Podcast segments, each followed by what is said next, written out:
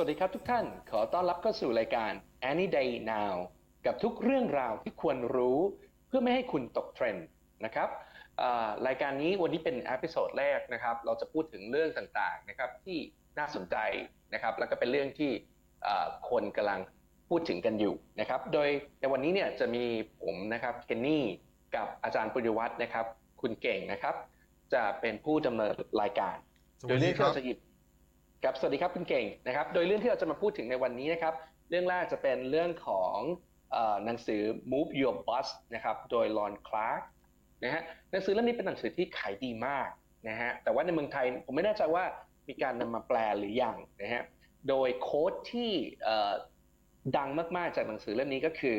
trading everyone fairly isn't trading everyone equally นะฮะแปลเป็นภาษาไทยได้ว่าการปฏิบัติต่อทุกคนอย่างเป็นธรรม ไม่ใช่การปฏิบัติต่อทุกคนอย่างเท่าเทียมกันนะครับ โดยเดี๋ยวขอเชิญอาจารย์เก่งนะครับ ช่วยมาอธิบายด้วยว่าหนังสือเล่มนี้เกี่ยวกับเรื่องอะไรครับ ครับขอบคุณครับ จริงๆแล้วหนังสือเล่มเล่มนี้ไม่ใช่หนังสือใหม่นะมันออกมานานแล้ครัวบนะครับ แต่ว่าวันนี้อยากจะมาพูดถึงหนังสือเล่มนี้เพราะว่าผมเนี่ยมีโอกาสที่จะได้เข้าไปเป็นที่ปรึกษาให้กับหลายๆ ที่ แล้วปรากฏว่าพอได้มาอ่านหนังสือ แล้วมันตรงมากนะกับเมืองไทยอะครับ ก็เลยอยากที่จะมา เล่าสู่กันฟังกับหนังสือชื่อ Move Your Bus นะครับ ที่อาจารย์เคนนี่ถามว่ามีแปลเป็นภาษาไทยหรือเปล่า เท่าที่ผมหานะครับ ผมอาจจะผิด ถ้าท่านใดฟังอยู่แล้ว คิดว่าหาเจอที่เป็นฉบับภาษาไทยก็บอกด้วยนะครับ แต่ว่าที่ผมอ่านเนี่ยจะเป็นฉบับภาษาอังกฤษนะครับ คนเขียนคือรอนคลาร์กรอนคลาร์กเขาเป็นใคร เขาเป็น educator หรือว่าเป็นเอ่อผู้เชี่ยวชาญผู้เชี่ยวชาญด้านการศึกษานะครับเขาจะเป็นพวกครับผมเขาเรียกว่า motivation speaker หรือว่าภาษาไทยเขาจะเรียกว่าอะไรดี ผู้ให้คำเอ่อเป็นผู้ที่เป็นเป็นผู้พูดให้แรงบันดาลใจจูงใจแบ็คและบันดาลใจใช่ครับ แล้วเขาก็เป็นคนเขียนหนังสือนะครับรอนคลาร์กเนี่ยเขามีประวัติที่น่าสนใจ ตอนเนี้ยเขียนหนังสือออกมาสี่เล่มนะครับ ซึ่งตัว Move Your Bus เนี่ยเป็นฉบับล่าสุดของเขา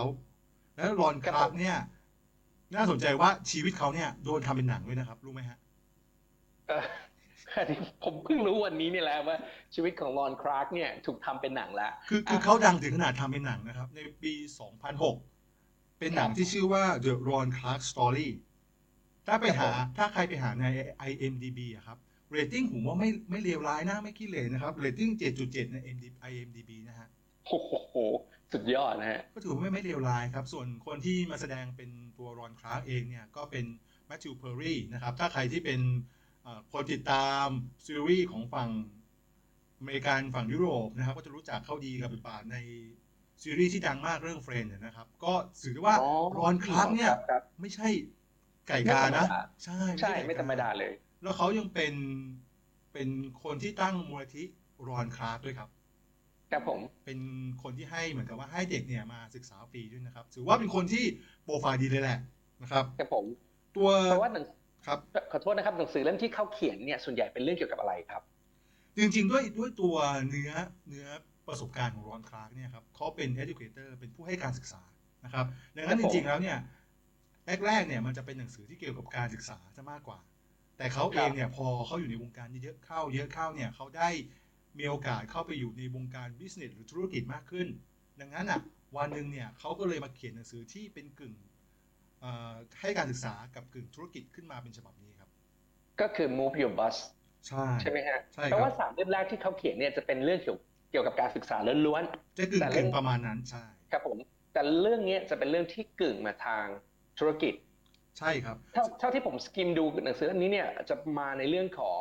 การบริหารจัดการบุคคลใช่ไหมครับ ใช่ครับผมมองว่า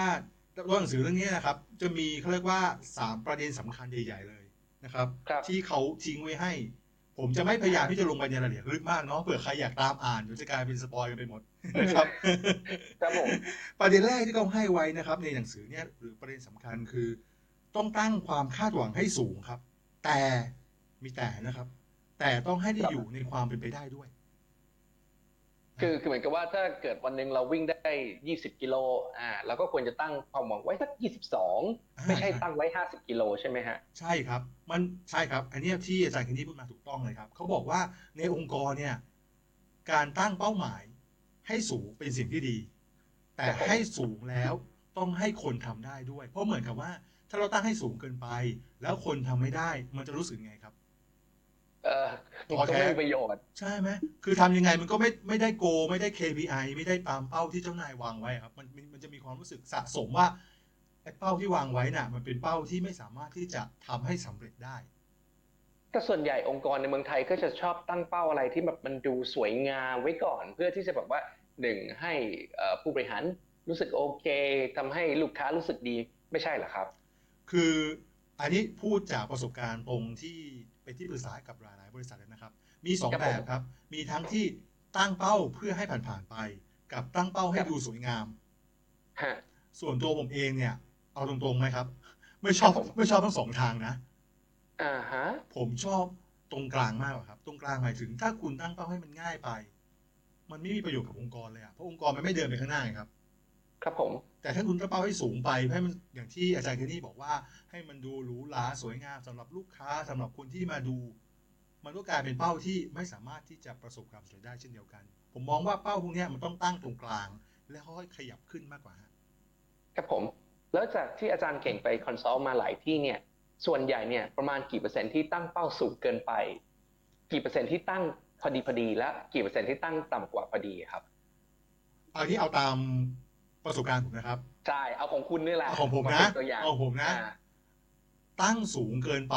มีประมาณ10%สิบเปอร์เซ็นต์เท่านั้นใช่ในครับสังคมไทยนะครับใช่ครับแล้วส่วนใหญ่ล่ะครับ ผมบอกเลยว่า80%ตั้งให้แค่พอผ่าน ให้ทำไงก็ได้ให้ผ่าน เอาจริงๆอันนี้อันนี้อันนี้ไม่ใช่ตลกนะ คือ80%นี่คือ ตอนที่เขาตั้งเป้า เวลาพูดถึงเป้าหมายเนี่ยครับในเมืองไทยจะมี 2 ตัวสำคัญใช่ไหมครับ KPI หรือ OKR ครับผม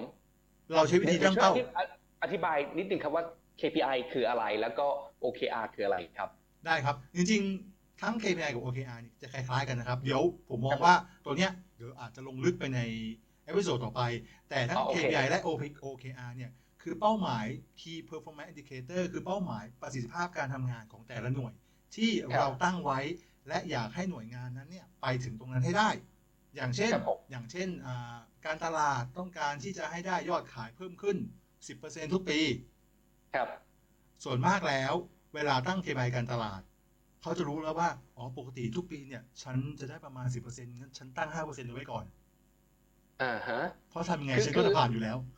คือคือสังคมคนไทยเนี่ยต่างต่างจากสังคมอเมริกาใช่ไหมที่ว่าจะตั้งอะไรไว้สูงสูงท้าทาย แต่ของเราจะ ตั้งแบบชิลอยู่แล้ว ใช่ยกยกเว้นเราจะมีผู้บริหารที่เป็นหัวสมัยใหม่เนาะอาจจะจบนอกครับผมมาอย่างเงี้ยครับ อาจจะตั้งอีกแบบหนึ่งแต่จะโดนแรงต่อต้านจากคนในองค์กรเยอะนะครับเอาเมื่อกี้เมื่อกี้80%อีก10%ที่เหลือคือ ตั้งแบบต่ำมากจนแบบว่า โอ้โห ไม่ต้องตั้งก็ได้มั้งเออคือแทบไม่ต้องทำอะไรก็ผ่าน KPI อะครับ เหมือนแบบครับผมเอ่อยอดขายต้องเพิ่มขึ้น 1.5%ต่อปี ซึ่งจาก growth ปีต่อปีอะครับ year on year เข้ามาเนี่ยเขาขึ้นไป 10%ทุกปีอยู่แล้ว ครับ ซึ่งอย่างเงี้ยมันไม่มีประโยชน์อะไรเลย ดังนั้นจริง ๆ แล้วตัวรอนคาร์ดเองเนี่ยบอกว่าคุณตั้งให้สูง แต่ให้ทำได้ อาจารย์เก่งเรื่องนี้น่าสนใจนะ เพราะว่าจริง ๆ เนี่ยเอ่อองค์กรทุกองค์กรเนี่ยควรจะตั้งเป้าหมายเพื่อเป็นตัวกระตุ้น ให้องค์กรเดินหน้าไป แต่องค์กรในเมืองไทยส่วนใหญ่เนี่ยจะตั้งเพื่อความปลอดภัย ตั้งเพื่อให้มันพอไปได้ ซึ่งแสดงว่าเราไม่เข้าใจในเรื่องของการตั้งเป้าหมายเลย ใช่ไหมฮะคราวนี้ถามอีกคำหนึ่งครับ คิดว่าอครับงผมค์กรที่มี KPI จะเป็นองค์กรระดับไหนครับ องค์กรที่เป็น KPI ก็ควรจะเป็นองค์กรในระดับมหาชน องค์กรที่มีพนักงานสักร้อยคนขึ้นไป ใช่ไหมฮะ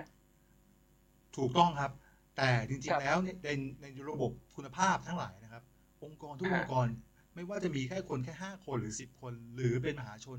มันสามารถตั้ง KPI ได้นะครับ เพราะ KPI คือเป้าหมาย ถ้าเกิดการครับทำงานเราไม่มี KPI ก็เหมือนกับว่า วันนี้ผมจ้างอาจารย์เคนนี่มามาสอนแต่ก็สอนไปนะ นักเรียนจะเป็นยังไงก็ได้จะสอนบ้างไม่สอนบ้าง จะสอนตรงเวลาไม่ตรงเวลา ผมไม่สนใจถือว่าคุณมาสอนก็พอโอเค เพราะฉะนั้น KPI คือทุกเรื่องทุกทุกเรื่องที่เราสามารถตั้งเป้าได้ ใช่ไหมครับ ถูกต้องครับ ซึ่งตัวเนี้ยตัวรอนคลาเองก็จะบอกว่า คุณตั้งเป้าให้สูงไว้ แต่ให้ทำได้ ดังนั้นเขาจะอยู่ในมุมเหมือนผมอะคือสูงนะแต่ยังทำได้อยู่ ครับผม ครับผม นี่คือประเด็นแรกที่รอนคลาทิ้งให้ในหนังสือนะครับ ผมว่าอันนี้สามารถปรับใช้กับสังคมคนไทยได้นะก็คือว่าให้ตั้งเป้าให้สูงขึ้นหน่อยหนึงอย่าตั้งอะไรที่มันง่ายเกินไป แล้วก็ตั้งในระดับที่ทำได้จริงด้วยนะครับ ใช่ครับประเด็นอะขอย้อนกลับมาหน่อยฮะทำไมคนไทยถึงพยายามตั้งให้ลงมาต่ำๆไหมฮะ พวกพวกกลัวโดนด่า อันนี้จริง จริงอ่าเพราะว่าครับผู้บริหารก็ยังมีคนที่กำกับควบคุมดูแลผู้บริหารอยู่ถูกไหมคือใช่คือมีครับระดับขั้นนะครับ ถ้าผู้บริหารเขาตั้งให้มันให้มันยากแล้วทำไม่ได้ เขาก็จะโดนคนที่อยู่ข้างบนเขาว่าเขาให้รอบหนึ่งอันนี้คือวัฒนธรรมของไทยดังนั้น ฉันก็ตั้งให้เซฟฉันไว้ก่อน ครับผมเช้าชาม เย็นชาม ก็จะพูดอย่างนั้นก็ได้นะครับ อืม โอเค นั่นแหละนั่นเป็นคือประเด็นสำคัญประเด็นแรกนะครับจากใช่จากหนังสือของรอนคลาร์กตัวที่สองคือ คุณต้องรู้จักคนที่ทำงานให้คุณ รู้จักหมายถึง ไม่ใช่รู้จักชื่อนะเนี่ยผมกำลังจะจะจะถามว่ารู้จักคือรู้จักอะไรครับ รู้จักชื่อ รู้จักครอบครัวของเขา รู้จักพฤติกรรมการทำงาน รู้จักนิสัยอะไรคือสิ่งที่เราต้องรู้จักนะฮะเขารู้จักของเขาเนี่ยหมายถึงว่า ไอ้รู้จักชื่อเนี่ย มันเป็นสิ่งที่เราควรจะรู้อยู่แล้ว แต่คุณใช่ต้องรู้จัก basic ลักษณะนิสัยของคนที่คุณที่เขาทำงานให้คุณด้วย ครับผม เพราะให้ทุกผมคนเดามีไม่เหมือนกันถูกไหมครับ คนครับนิสัยคนไม่เหมือนกันเลยนะครับ ไอ้ไอ้คำว่ารู้จักนิสัยตรงเนี้ยคือ นิสัยว่าคุณจะพูดยังไงเขาถึงจะทำงาน ใช่ไหมครับ ใช่ครับ เพราะบางคนเนี่ย ถ้าเราไปจี้เขามากๆเขาทำงานให้เราไหมครับ บางคนนี่จี้มากๆฉันดื้อเลยไม่ทำเลย จี้อะไรกันนะใช่แต่บางคนเนี่ยถ้าไม่จี้ก็ไม่ทำอืมอันอันนี้อันนี้อันนี้สำคัญมากครับ เพราะว่าแต่ละคนมีวิธีการกระตุ้นให้ทำงานไม่เหมือนกัน ใช่ดังนั้นแล้วเรามันมันเออมันจะบอกว่า วิธีการพูดของหัวหน้าหรือผู้นำองค์กรเนี่ย ผมอยากใช้คำว่าผู้นำมากกว่าหัวหน้านะความหมายจะไม่เหมือนกัน ผู้นำองค์กรเนี่ย มันมีผลนะ คุณนำโดยการคุณพูดสื่อสารไปแบบเดียวกัน ไม่ใช่ได้ผลเดียวกันกับทุกคน อ่าฮะ ครับผม แล้วแล้วเราจะมีวิธีการรู้ได้ยังไงครับว่า คนแบบนี้เราควรจะพูดแบบไหนนะครับ คือผมมองว่าขั้นตอนของการที่จะรู้ก่อนเนี่ยครับหัวหน้าต้องฟังก่อนนะครับผม เพราะว่าการที่เราเราก็จะเคยเจอกันเวลาเราทำงานเนี่ยดีนะครับ เราเจอเจอไหมฮะหัวหน้าที่ ฉันไม่ได้อ้าปากพูดเลยเลยเธอก็ใส่ฉันมาตลอด ไม่ได้ให้สั่งสั่งสั่งสั่งไม่ได้ให้โอกาสให้ฉันพูดอะไรขึ้นมาเลย ไม่ได้ให้โอกาสให้ฉันอธิบายอะไรขึ้นมาเลย ดังนั้นจริง ๆ แล้วการที่จะเป็นผู้นำที่ดี คุณควรจะฟังก่อน เพราะเมื่อคุณฟังคุณจะเข้าใจว่าคนที่พยายามอธิบายคนที่ทำงานให้กับคุณเนี่ย เขาคิดอะไรอยู่ และเขาเป็นคนประเภทไหนผมผมว่าตรงนี้เนี่ยในในวิธีการคิดของลอนคลาร์กกับ ของเมืองไทยเนี่ยอาจจะต่างกันนิดนึง เพราะว่าสังคมอเมริกาเป็นสังคมแบบ ex- explicit ก็คือเป็นคนที่กล้าแสดงความคิดเห็น แต่ในสังคมเมืองไทยเราเป็นแบบ implicit นะฮะก็คือเป็นสังคมที่เจ้านายพูดแล้วไม่ค่อยกล้าแสดงออก หรือพยายามจะยิ้มแล้วก็ไม่ยอมบอกความจริงว่าเขารู้สึกยังไง มันก็เลยทำให้การสั่งงานมันลำบากมากขึ้นไปอีกนะฮะ คืออันนี้ผมก็ไม่อยากไม่อยากจะใช้บอกว่า สังคมไทยหรือสังคมทางฝั่งยุโรปจะดีกว่ากัน เพียงแต่ว่าผมมองว่าสังคมไทยบางครั้งเนี่ยครับ เราใช้อำนาจเยอะเกินไป ครับ คือพอมันเกิดอะไรกระตุ้นนะครับ เราใช้อำนาจเข้าไปสู้ละ พอมันเกิดอะไรเอ่อผู้ผู้ใต้บังคับบัญชาทำงานไม่ดีไม่ถูก อย่างแรกเลยคือด่าก่อน ว่าก่อนอ่าพอคุณด่าคุณอ่าว่าเขาไปเยอะเนี่ย คนมันเวลามีปัญหาครั้งต่อไปเขาอยากจะมาบอกไหมฮะมันก็ ผมไเริ่มเข้าใจใครอที่ครับครับผมพอจะเข้าใจอาจารย์เก่งพูดละก็คือว่าสังคมของไทยเราไม่เปิดโอกาสให้ผู้ใต้บังคับบัญชาเนี่ยแสดงความคิดเห็นมากนัก เราใช้คำสั่งมากเกินไป พอมันมีสภาพแวดล้อมที่มันไม่เอื้อ ให้เขาแสดงความคิดเห็น มันก็เลยกลายเป็นภาพอย่างที่เราเห็นกันอย่างนี้ใช่ไหมฮะใช่ครับนี่นี่ก็จะเป็นประเด็นหนึ่งที่ผมมองว่า อาจจะคือคือถ้าอ่านหนังสือ ก็จะบอกว่าเออมันก็ต่างกันจริงๆ อย่างที่อาจารย์เคนนี่บอกกันนะครับว่าวัฒนธรรมของทางยุโรปเขากับทางเราต่างกันเหมือนหน้ามือกับหลังมือ แต่ผมมองว่าครับผมด้วยด้วยการทำธุรกิจในสมัยใหม่เนี่ย เราต้องมาอยู่ตรงกลางได้แล้วฮะ เราจะเป็นหน้ามือก็ไม่ได้เป็นหลังมือไม่ได้ เราต้องปรับตัวเองเข้ามาอยู่ตรงกลางให้ได้ครับครับผม แล้วลอนคลาร์กได้บอกไหมครับว่า พฤติกรรมของคนมีกี่แบบ เราจะได้ตั้งรับหรือว่าเราจะได้เอ่อ treat เขาได้ถูกต้องนะครับ คำถามนี้จะโยงไปเป็นประเด็นที่สามนะครับประเด็นขอครับผมงรอนคลาร์กประเด็นที่สามเขาบอกว่าเขาแบ่งคนเนี่ยเป็นห้าแบบในองค์กรนะคห้ารับแบบใช่ แบบแรกครับ แบบแรกนี่พูดถึง จริง ๆ มันผมพยายามจะแปลเป็นไทยมันอาจจะดูแปลกๆนะครับ แบบแรกเขาเรียกว่า driver เขาเขาเขาบอกอย่างนี้ครับรอนคลาร์กเขาบอกว่าให้นึกภาพองค์กรเนี่ย พอมีเป้าหมาย ผมไม่แน่ใจว่า ถ้าท่านผู้อ่านถ้าท่านผู้ฟังอะนะครับ เคยได้เคยเคยดูตัวเรื่อง Flintstone นะครับ มันจะมีรถบัสอยู่คันหนึ่งสีเหลือง ซึ่งเป็นรถบัสที่ไม่มีเครื่องยนต์ และอ๋อโอเคตอนตอนตอนที่เปิดเรื่องใช่ไหม Yabba Dabba Doo อ่าแล้วก็ใช่ Flintstone Mr. Flintstone อ่าใช่แล้วก็จะเป็นรถรถบัสแล้วยังไงฮะรถบัสคันนั้นไม่มีเครื่องยนต์ ดังนั้นคนใครก็ตามที่เข้าไปอยู่ในรถบัสนั้น และรถบัสจะเคลื่อนไปข้างหน้าได้ คือทุกคนต้องช่วยกันดันรถบัสนั้นไปข้างหน้าให้ได้ ก็คือวิ่งไปในทิศทางเดียวกัน ใช่ นี่คือเขาบอกว่าไอเขาอยากให้มองรถบัสสีเหลืองเนี่ยเป็นเป้าหมายขององค์กร ครับ และคนที่อยู่ข้างในรถบัสนั่นคือบุคลากรทุกคนขององค์กร ก็หมายความว่าองค์กรเนี่ยจะเคลื่อนที่ไปยังเป้าหมายได้ก็ต่อเมื่อทุกคนในองค์กรจะต้องเดินหน้าไปพร้อม ๆกัน อันนั้นใช่ไหมฮะใช่ครับ อันนั้นคือองค์กรในอุดมคติถูกไหมครับ ทุกคนขึ้นไปรถบัสเฮฮาโอ้ยฉันจะวิ่งข้างหน้าพร้อมกัน อันนี้คือองค์กรในอุดมคติที่อยากให้เป็น แต่จริงๆแล้วเขาบอกว่า หนึ่งสองหนึ่งสองพร้อมกันหมดเลย ใช่จริงๆความเป็นจริงแล้วรอนคลาสบอกว่า ถ้าเราแบ่งจริงๆนะ จะแบ่งคนที่ขึ้นไปอยู่บนรถบัสนั้นนะได้ห้าแบบครับ ห้าแบบ ใช่ครับ อย่างแรกที่คุณพูดไปคือ driver คือคนขับคนขับก็คือใครครับ ผู้นำองค์กร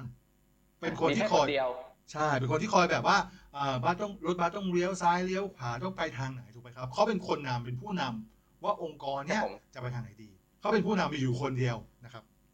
ไอ้ไอ้ตัวนี้น่าสนใจเพราะมันจะตรงกับหลักของการบริหารที่บอกว่า unity of command เราควรจะมีเจ้านายคนเดียว เราไม่สามารถมีคนขับรถสองคนได้ เพราะถ้าเกิดคนหนึ่งเลี้ยวซ้ายคนหนึ่งเลี้ยวขวารถมันก็จะไม่รู้ว่าไปทางไหน เพราะฉะนั้นอ่า ตามตามหลักของ uni- unity of command ก็คือเราจะมีคนขับแค่คนเดียว ใช่ไหมฮะ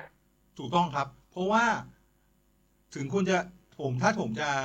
เข้าไปตรงนี้ให้ลึกคือ ถึงคุณจะมีระดับซีเนียร์ a ม a เจอร์อยู่สองคน แต่พอพูดถึงครับองค์กรพูดถึงการตัดสินใจ มันต้องออกมาเป็นการตัดสินใจเดียว เพราะไม่งั้นเหมือนกับลูกน้องฟังคนหนึ่งหัวหน้าคนหนึ่งก็บอกอย่างนี้พออีกอีกวันหนึ่งอีกคนก็บอกอีกอย่างหนึ่งแล้วไอ้ชั้นที่อยู่ตรงกลาง ฉันจะเดินไปซ้ายหรือไปขวาล่ะ เพราะเดินไปซ้ายก็โดนคนขวาด่า เดินไปด้านขวาเพราะโดนคนซ้ายด่า ดังนั้นครับเราต้องให้เกิดเหตุการณ์ตรงนี้ในรถบัสของเราขึ้นมาเลยครับ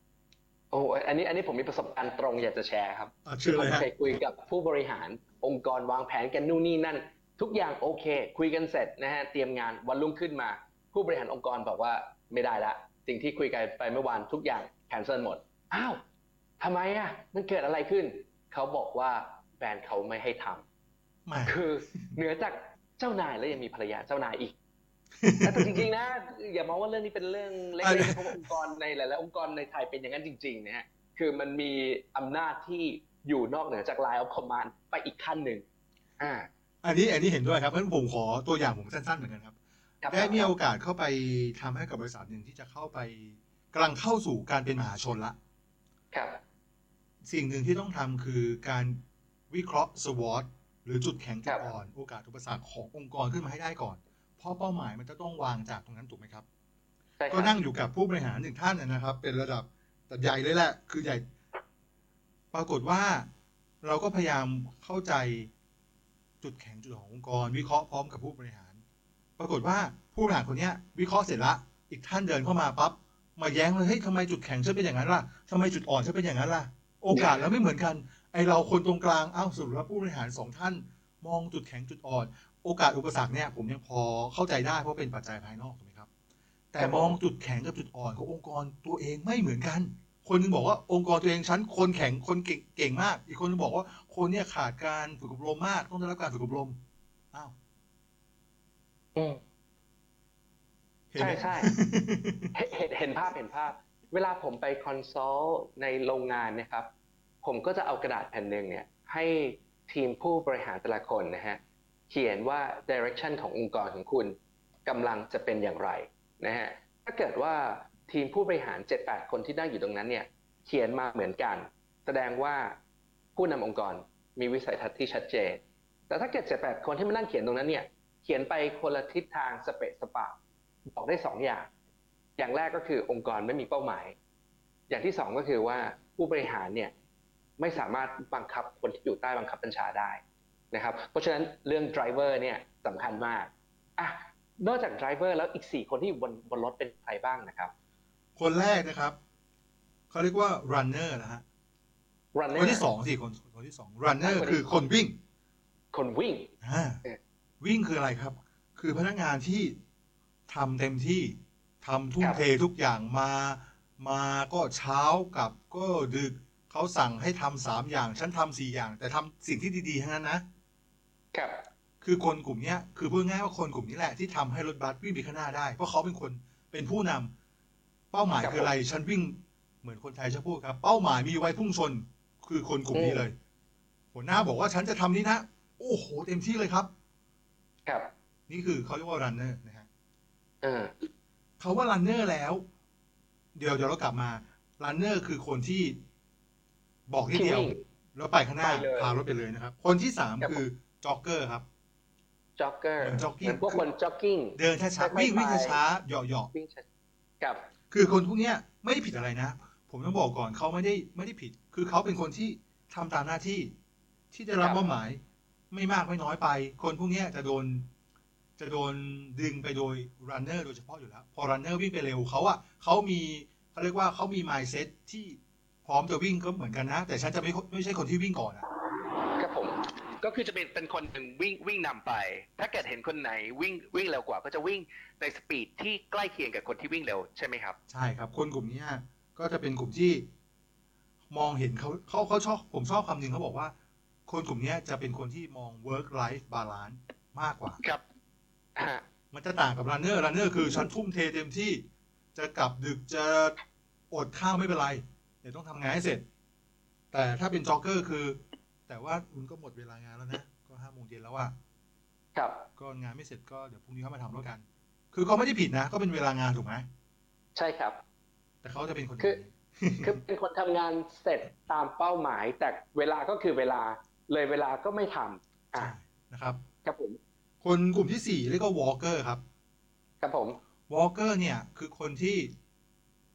ทำตามที่สั่งเฉยๆ สั่งแค่ไหนก็ทำแค่นั้น ไม่มากไม่น้อยไป ครับผม คนกลุ่มนี้ก็จะเป็นอ่าคนที่เรียกได้ว่า เป็นเป็นอีกหนึ่งเป็นอีกหนึ่งคนนะ ที่ทำให้องค์กรเดินไปข้างหน้าได้ แต่จะเดินไปข้างหน้าอย่างช้าครับผมๆเขาจะเขาจะไม่ไม่ไม่พยายามไปข้างหน้าเท่าไหร่นะเขาก็จะทำแค่สิ่งที่เขาได้รับความรับผิดชอบมาจากหัวหน้าเขาเองครับ ครับผม ประเด็นสำคัญของคนกลุ่มนี้ที่เขาให้มองอย่างคือ คนกลุ่มนี้เขาจะมองว่าเขาจะมอง runner อะฮะว่า เฮ้ยทำไมคนนู้นมันทำงานเยอะจังอะทำอย่างเงี้ยกลับก็ดึกไอ้ฉันกลับก่อน ฉันก็ดูไม่ดีสิเขาไม่โทษตัวเองเห็นไหมครับเขาไปโทษคนอื่น ที่ทำงานเยอะเกินไปอ้ามัวนทำให้ฉันมันมีนะเอ่อถูกดูไหมแย่ลงใช่ไหมครับเฮ้ยผมโอ้ทำไมไอ้แผนกนั้นทำงานดึกจังเลยอะเรื่องนี้ฉันจะกลับก่อนห้าโมงก็ดูไม่ดีดิเนี่ยเห็นไหม ทีมนั้นทำงานไม่ดีเลยเนี่ย ครับผม คนกลุ่มนี้จะเป็นคนประมาณนี้ฮะ อ่า เดี๋ยวขอกลุ่มสุดท้ายอีกกลุ่มหนึ่งนะอาจารย์เก่งเดี๋ยวเดี๋ยวผมจะได้ขอปรึกษาอาจารย์เก่งทีเดียวได้ครับเชิญครับคนสุดท้ายกลุ่มสุดท้ายเนี่ยเขาเรียกว่า rider ฮะ คือคนที่นั่งไปด้วยเฉย rider นั่งไปเฉยๆ คือคนกลุ่มนี้คือพูดง่ายๆว่า จริงๆผมพยายามคิดนะ ว่าอะไรไม่ให้แรง พูดง่ายๆว่า คนที่ไปถ่วงรถเฉยๆครับ ทำให้รถมันหนักขึ้นอะ ไม่ได้มีประโยชน์อะไรกับเป้าหมายขององค์กรเลยๆครับ คือฉันขึ้นไปคนอื่นจะวิ่งคนอื่นจะเดิน คนอื่นจะคลานฉันไม่สนใจ ฉันจะเอาขาขึ้นแล้วฉันก็จะนั่งเฉยๆแล้วก็มองวิวข้างทางไป นี่เขาเรียกว่าอัอะนไรนี้คือพวกแบบเลี้ยงเสียข้าวสุกจริง ๆ ผมใช่ไหมไม่อยากจะใช้ถึงคำนั้นนะนะแต่จริง ๆ ก็ก็ถูกต้องครับคือเอ่อทำงานเสร็จบ้างไม่เสร็จบ้างทำงานถูกบ้างไม่ถูกบ้าง ถ้าถ้าอย่างนั้นเนี่ย ผมว่าในเมืองไทยจะมีอีกกลุ่มหนึ่งเป็นกลุ่มที่หกมีด้วยเหรอคืออะไรฮะเอ่ออะไรนะ มือไม่พายแต่เอาเท้าลาน้ำจริง ๆ อยู่ในกลุ่มนี้แหละครับอ๋อก็คือ rider ใช่นั่งไปด้วย แล้วก็ทำให้งานช้าลงด้วย ใช่ นั่งไปด้วยไม่ว่า บางครั้งบางคราวอย่าเอาขายันพื้นเอาไว้ไม่ให้รถไปข้างหน้าอีกอ่าโอเคงั้นเดี๋ยวเดี๋ยวสรุปนะครับ เราแบ่งเป็น4พฤติกรรมนะครับ พฤติกรรมแรกคือ runner เป็นคนที่ทำให้องค์กรวิ่งไปข้างหน้านะครับ กลุ่มที่ 2 คือ jogger คือก็ก็วิ่งนั่นแหละ แต่ไม่ได้วิ่งแบบมากมากมายนะ walker ก็คือไปด้วยเหมือนกัน แต่ทำตามหน้าที่ไม่ได้กะจะทำมากกว่านั้น สุดท้ายก็คือ rider คือเอ่อทวงเอาเอาผลประโยชน์ไปด้วย แล้วก็บางทีก็ทำให้เครื่องมันช้าลงด้วยใช่ไหมครับ ถูกต้องครับ ทั้งทั้งสี่ประเภทที่เอ่อพูดมาเนี่ย มันเป็นในเรื่องของ effort หรือว่าความทุ่มเทให้กับงาน แต่ว่าทางลอนคราร์กเนี่ยเขาไม่ได้พูดถึงว่าไอคนที่แบบบางทีนะ เป็น runner วิ่งวิ่งดีมากเนี่ย แต่ประสิทธิภาพของงานอาจจะสู้จ็อกเกอร์ไม่ได้นะ คือบางคนที่ผมไม่อยากจะมาเช้า ไม่อยากจะกลับเย็นอะแต่ว่าผมทำงานได้ได้ได้เยอะอะแล้วแล้วแบบนี้มันมันมันแปลว่าเราควรจะมองตามที่ลอนคลาร์กเขาพูดไว้หรือเปล่าครับ คือชั่วโมงการทำงานเป็นตัวตั้ง หรือว่าดูที่ประสิทธิภาพของงานมากกว่ากัน จริง ๆ ไม่อยากไม่อยากให้ใช้คำว่าดูชั่วโมงการทำงานที่ตั้งนะครับเขามองครับว่าผมเขามองว่า runner เนี่ยหมายถึงคนที่ทำงานได้ตามเป้า มีประสิทธิภาพ และประสิทธิผลในการทำงานครับผม แต่พร้อมที่จะทำงานเพิ่มเสมอเพื่อให้งานมันดีขึ้น ครับผมดังนั้นไอ้ไอ้ตรงนี้นาน่าสนใจนะครับ เพราะว่าเมื่อกี้อาจารย์เก่งพูดอยู่สองคำด้วยกัน คือคำว่าประสิทธิภาพ แล้วก็คำว่าประสิทธิผล ครับผมสองสองคำเนี้ยอ่าองค์กรในเมืองไทยอะเข้าใจสับสนแล้วก็ก็ก็ใช้ประโยชน์ของมันได้อย่างไม่ถูกต้องเท่าไหร่นะครับ บางองค์กรเน้นนะครับอ่ามาเข้างาน 9 โมงเช้า แล้วก็เลิก 5 โมงเย็นนะครับ ถ้าทุกคนในองค์กรมาแล้วสามารถทำแบบนี้ได้หมดเลยนะฮะ องค์กรมีประสิทธิภาพเยอะมาก แต่ถ้าเกิดเป็นเซลล์อะครับที่เขาต้องไปขายของที่ต่างจังหวัดไกลๆเขาไม่สามารถที่จะมา9โมงเช้าแล้วก็กลับ5โมงเย็นได้นะครับ บางทีเขาอาจจะไม่ไม่สามารถมาตอกบัตรได้ คนพวกนี้อาจจะมีประสิทธิภาพในการตอกบัตรน้อยกว่า แต่เขาสามารถสร้างยอดขายให้กับองค์กรมากกว่า คือมีประสิทธิผล ไม่รู้ว่าอาจจะดูนอกเรื่องไปนิดนึงนะฮะแต่ผมมองว่าองค์กรในเมืองไทยเนี่ยควรจะหันกลับมาดูตรงนี้ และให้ความสำคัญกับประสิทธิผลในการทำงานมากกว่ามองแค่ประสิทธิภาพแค่อย่างเดียว อันนี้อันนี้เห็นด้วยนะครับ อันนี้ขออ่าฮะพูดในฐานะที่เคยอยู่ในองค์กรใหญ่มานะครับ องค์กรครับที่ผมเคยอยู่เนี่ยไม่ได้สนใจเลยว่าใครจะเข้างานกี่โมง เลิกงานกี่โมง สนใจว่างานที่ได้รับเป้าหมาย เป้าหมายนั้น คุณทำได้หรือเปล่า ครับ ดังนั้นเนี่ยเอ่อมันจะไม่มีว่าฉันจะต้องทำงานล่วงเวลาให้มันอยู่ดึก ๆ นะ เจ้านายอยู่ดึก ฉันต้องอยู่ดึกด้วย ไม่เจ้านายไม่ได้แคร์เลยครับแต่ที่งานที่คุณได้รับเป้าหมาย คุณทำเสร็จเรียบร้อย ถูกต้องครบถ้วนสมบูรณ์เขาถือว่าโอเคใช่นะครับแต่ว่าองค์กรบ้านเราเนี่ยไม่ได้นะ ครับ เพราะฉะนั้นมันมันต้องให้ความความสำคัญกับ effectiveness นะไม่ใช่แค่ดูในเรื่องของ efficiency อย่างเดียว งั้นงั้นในสิ่งที่ลอนคลาร์กพูดนี่ก็คือ ดูในเรื่องของการ running walking jogging อะไรเนี่ยตามตามความ effectiveness ของตัวงานใช่ไหมครับ ใช่ครับ คือด้วยด้วยเนื้อหาของหนังสือนะครับรอนคลาร์กจะเน้นไปที่ให้คุณเข้าใจคน ว่าครับผมการปฏิบัติต่อคนเนี่ย มันไม่เหมือนกันนะ องค์กรคุณ ที่รอนคลาร์กให้ให้ให้รูปเป็นตัวรถบัสสีเหลืองเนี่ยครับรถเมล์สีเหลืองเนี่ยคนที่ขึ้นไปอยู่บนรถเมล์สีเหลืองเนี่ยเป็นคนที่มีพื้นเพ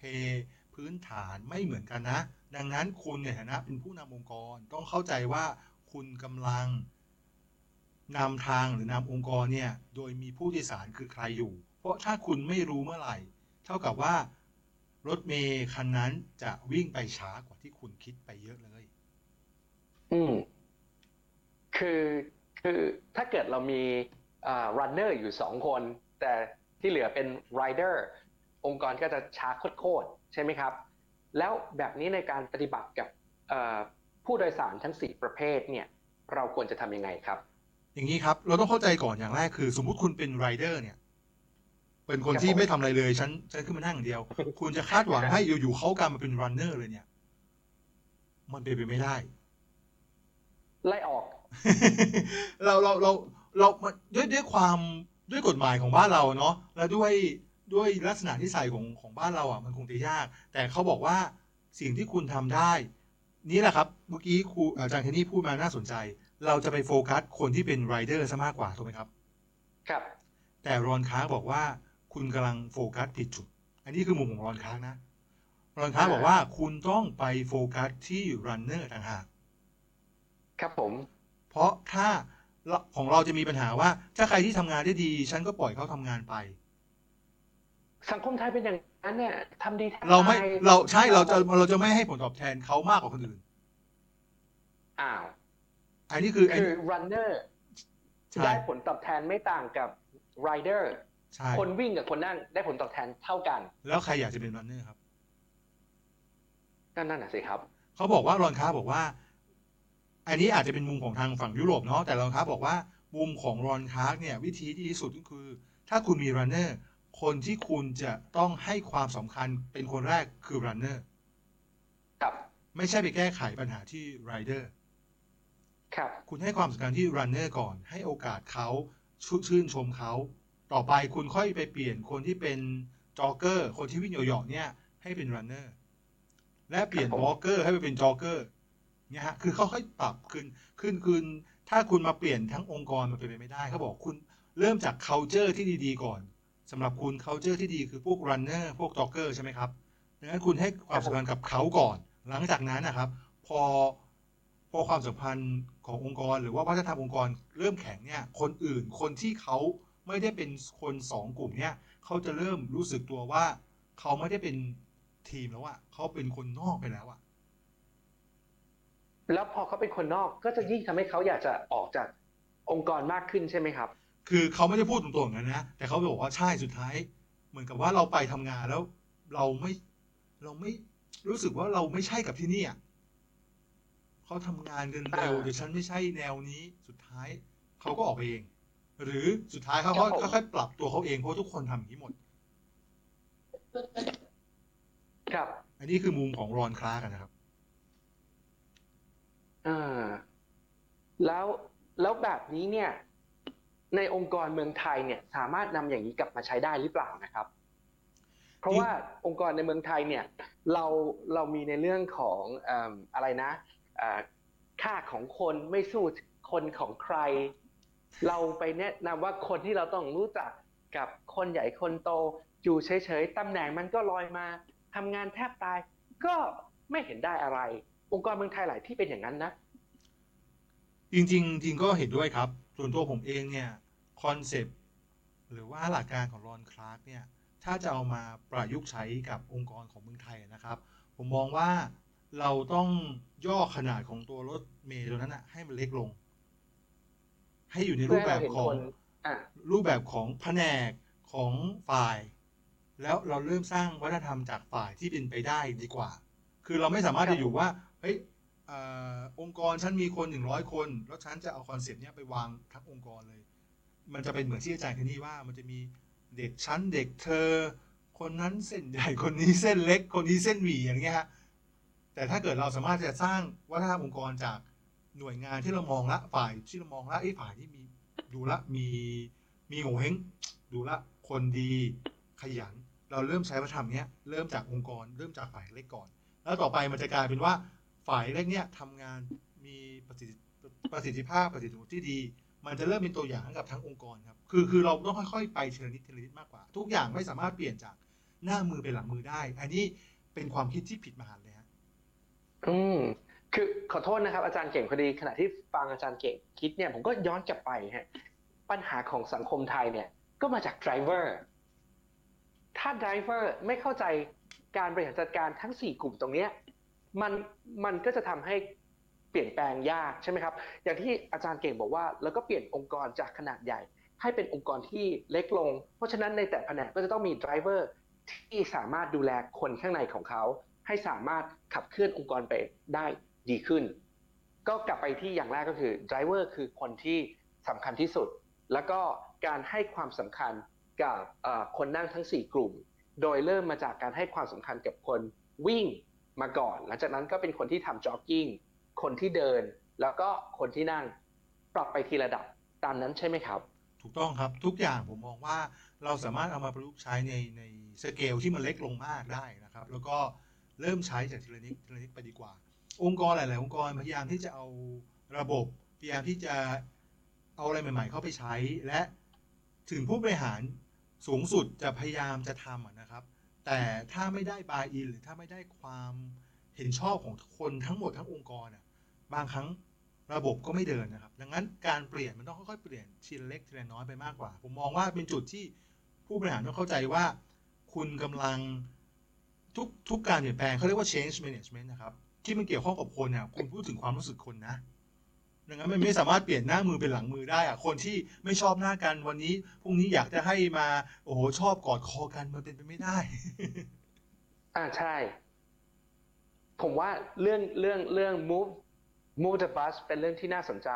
และเราสามารถเอามาปรับประยุกต์ใช้กับองค์กรในเมืองไทยได้ใช่แต่ว่าที่สำคัญที่สุดก็คือ driver จะต้องพร้อมที่จะขับมันออกไปด้วย ถูกต้องครับ นั่นและนั่นก็จะเป็นเนื้อหานะครับดีๆ ของรอนคลาร์กถ้าใครที่อยากจะอ่านเนี่ยผมผมไม่แน่ใจว่าเมืองไทยมีขายที่ไหนบ้างเนาะเพราะผมอ่านในเป็นฉบับดิจิตอลนะครับ ก็ลองดูหรือถ้าใครบอกว่าเฮ้ยผมเคยเห็นเป็นฉบับภาษาไทยก็สามารถที่จะบอกกันได้เผื่อเพื่อนๆจะได้ไปหาอ่านนะครับ ผมมองว่าเป็นอีกหนังสือที่ไม่ได้ลงเขาเรียกว่าเทคนิคจ๋าไม่ได้ลงไปแบบว่าโอ้โหหลักการสุดๆ แต่อ่านแล้วมันสะท้อนถึง ความเป็นจริง ๆ ของคนจริง ๆ ในองค์กร และถ้าผู้บริหารอ่านแล้วทำความเข้าใจผมมองว่า จะสามารถช่วยขับเคลื่อนองค์กรไปข้างหน้าได้ครับครับ และนั่นก็คือทั้งหมดของหนังสือ Move the Bus นะครับการปฏิบัติต่อทุกคนอย่างยุติธรรม ไม่ใช่การปฏิบัติอย่างเท่าเทียมกัน วันนี้ก็ต้องขอบคุณอาจารย์เก่งมากๆนะครับสำหรับความรู้ดีๆ ที่เอามาแชร์กันนะครับ แล้วสำหรับ episode หน้านะครับ เรามาลองดูกันนะครับว่ารายการ Any Day Now จะนำเรื่องอะไร ที่กำลังอยู่ติดเทรนด์มาพูดให้กับทุกคนได้ฟังกัน แล้วพบกันในครั้งต่อไปครับ ขอบคุณครับ สวัสดีครับ